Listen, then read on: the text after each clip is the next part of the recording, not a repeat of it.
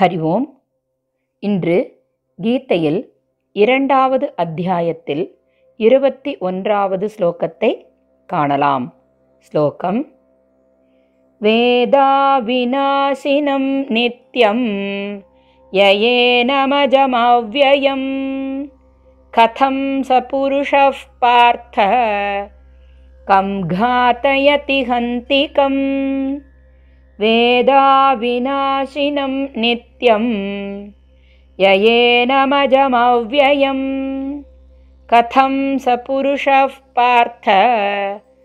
पार्थातयति हन्तिकम्।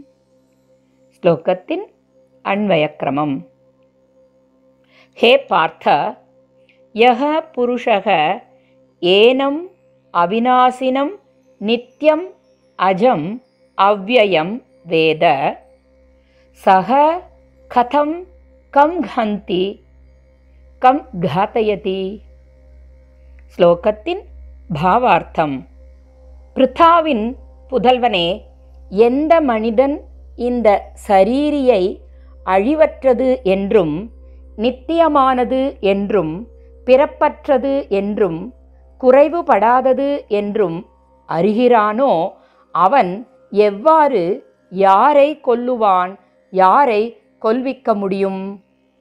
ஸ்லோகத்தின் தாத்பரியம். பகவான் மேலும் சரீரியின் தன்மையை இங்கு விளக்குவதை காணலாம்.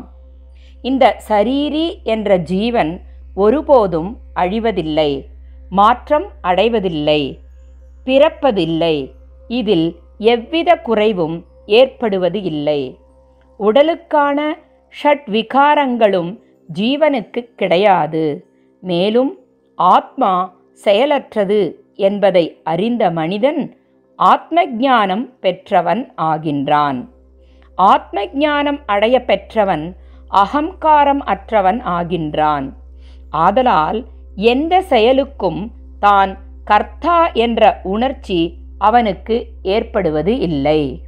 அதுபோலவே ஆத்ம ஞானியால் செய்யப்படும் கர்மத்தில் கர்த்திருவம் ஏற்படுவது இல்லை. இதில் கர்ம கர்த்திருவ பாவம் இல்லாது அவனிடம் கடமையுணர்வு மட்டுமே ஏற்படுகின்றது.